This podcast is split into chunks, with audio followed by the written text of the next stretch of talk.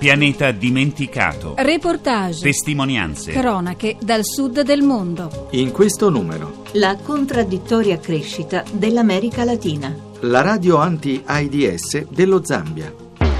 Le due facce dell'economia latinoamericana, un continente in continua contraddittoria crescita, fondamentale l'aumento della classe media e la creazione di posti di lavoro regolari.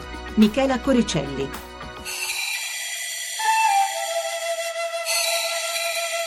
Per troppo tempo è stato il continente dimenticato, ma l'America Latina potrebbe essere la vera protagonista del prossimo decennio. La pensano così analisti, economisti, imprenditori che hanno partecipato di recente al World Economic Forum per la regione latinoamericana.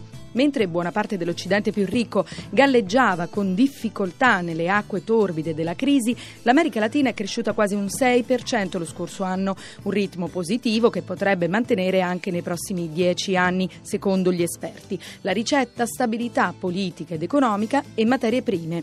Le opportunità non mancano e nemmeno gli investitori, ma questa è solo una delle facce della medaglia latinoamericana. L'inflazione galoppa in alcune nazioni dell'area e il rincaro internazionale dei prezzi alimentari può colpire molto duro in paesi come l'Honduras, il Guatemala o la Repubblica Dominicana. Anche se la classe media è aumentata negli ultimi anni, il continente latinoamericano resta il più ingiusto del mondo e la regione con le differenze più profonde fra poveri e ricchi. L'esempio più eclatante forse è il Perù, che tanti paragonano alle tigri asiatiche degli anni 90, un paese che è cresciuto molto più della media, ricco di materie prime ricercate dalle maggiori economie mondiali, obiettivo di investimenti internazionali, ma ancora scenario di gravi differenze sociali.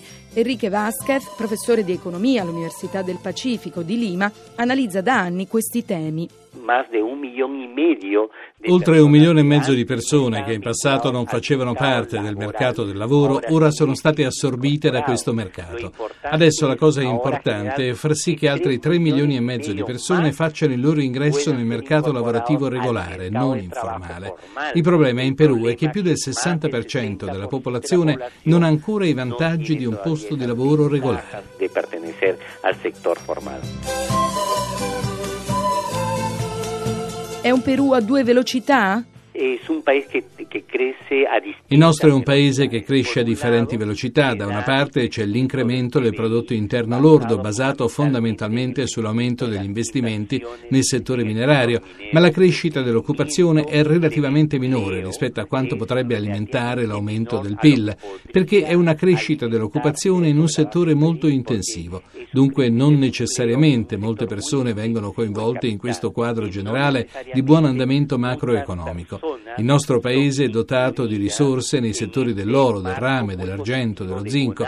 Questa ha rappresentato un'attrazione per gli investimenti stranieri diretti. Nei prossimi 7-8 anni si tradurrà in 50 miliardi di dollari del settore, ma il suo contributo alla creazione di posti di lavoro è limitato. Però evidentemente il suo apporte all'impleo è limitato. Il modello economico peruviano può servire da esempio per il resto dell'America Latina? Sì e no. Hay una lezione positiva del, sì e no. C'è una lezione positiva che proviene dal Perù.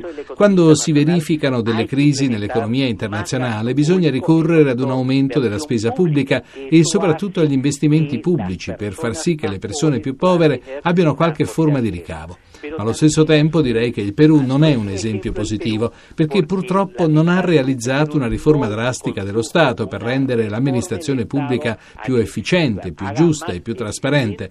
Al contrario, la Colombia ha investito moltissimo per migliorare le capacità tecniche dello Stato, per creare una gestione governativa più a favore dei poveri. E poi c'è il caso del Cile, che per fortuna ormai è una struttura di investimenti privati con un impegno di responsabilità sociale. Credo che il Perù stia entrando in questo esclusivo gruppetto di paesi che possono crescere di più, ma ha bisogno di riforme affinché i benefici della crescita giungano alla popolazione più povera. E quello di cui ha bisogno la popolazione più povera è un lavoro giusto. La popolazione più povera lo che necessita è empleo giusto. Lo Zambia è uno dei paesi dell'Africa australe maggiormente colpiti dalla diffusione dell'AIDS. Chi opera nel paese a favore della popolazione però non cerca medicine ma istruzione e investe su una radio. Fausta Speranza. L'economia dello Zambia, un tempo paragonabile a quella della media degli stati africani, ha subito negli anni 70 il crollo dei prezzi del rame sul mercato internazionale. Tale evento ha innescato un progressivo declino economico che colloca oggi lo Zambia tra i paesi più poveri del mondo, con il 70% della popolazione sotto la soglia di povertà e uno stipendio medio pro capite annuale equivalente a 395 dollari statunitensi.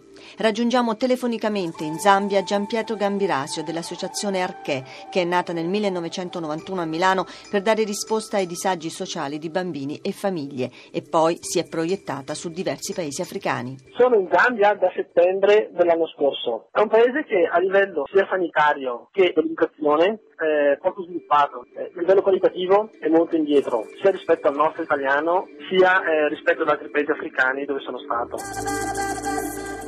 La situazione è particolarmente critica nel sud e nei villaggi dello Zambia. Le scuole migliori sono quelle gestite dai missionari. Quello che il governo fa è comunque poco, soprattutto eh, nelle zone rurali. Per esempio, dove sto io, Cicuni, è una zona rurale. Pur essendo abbastanza vicina alla via di comunicazione principale dello Zambia, che dalla capitale Lusaka arriva fino al Sudafrica, è comunque arretrata. Se ci spostiamo giusto 5 km all'interno, possiamo avvertire che la popolazione locale è comunque tagliata fuori eh, da quello che sono i servizi governativi che dovrebbero essere presenti.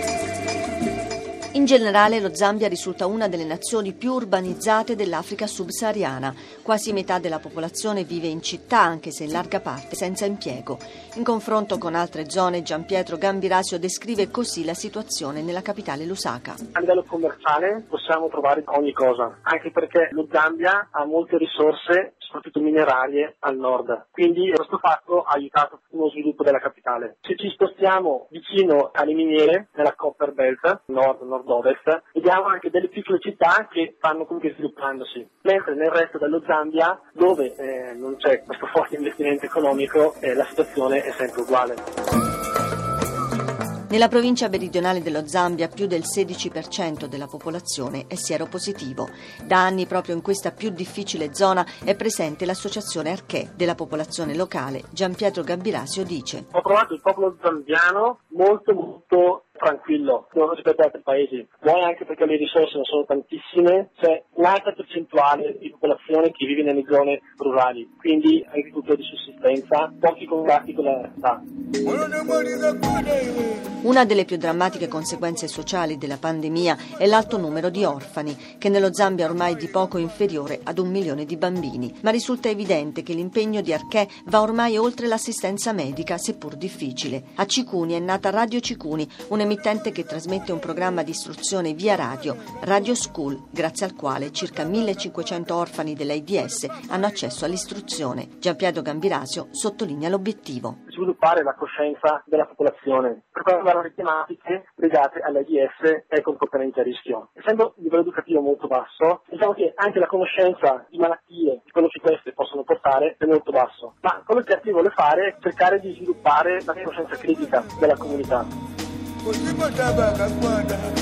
Non è davvero più tempo di assistenzialismo, ma di una popolazione che si fa protagonista dello sviluppo il pop- la popolazione locale e quindi il popolo africano può vivere un cambiamento sia sociale che economico solo nel momento in cui è il popolo stesso a sceglierlo. Quindi vogliamo accompagnare la comunità attraverso i video, attraverso altri strumenti educativi per far emergere le loro coscienze. Non siamo qui a dirgli fate così, fate questo piuttosto che fate quest'altro. Siamo qui cercando di capire con loro che un certo tipo di comportamento porta a un certo tipo di società, a un certo tipo di relazione di comunità. Un altro comportamento, sotto altre scelte porta a un altro tipo, a un altro modello di comunità. Poi a loro sceglierlo.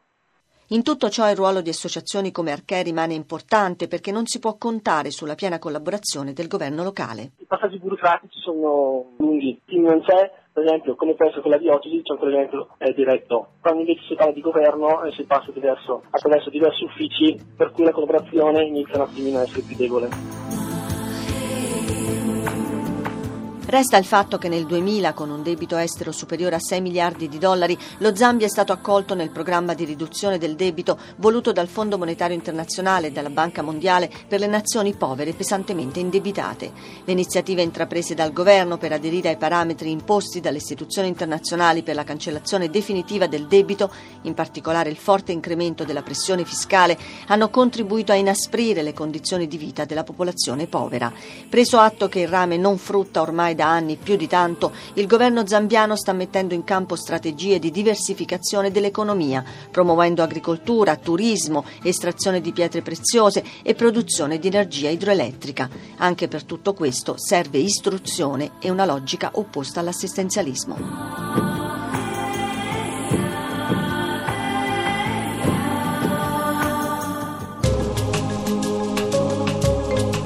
Abbiamo trasmesso Pianeta Dimenticato.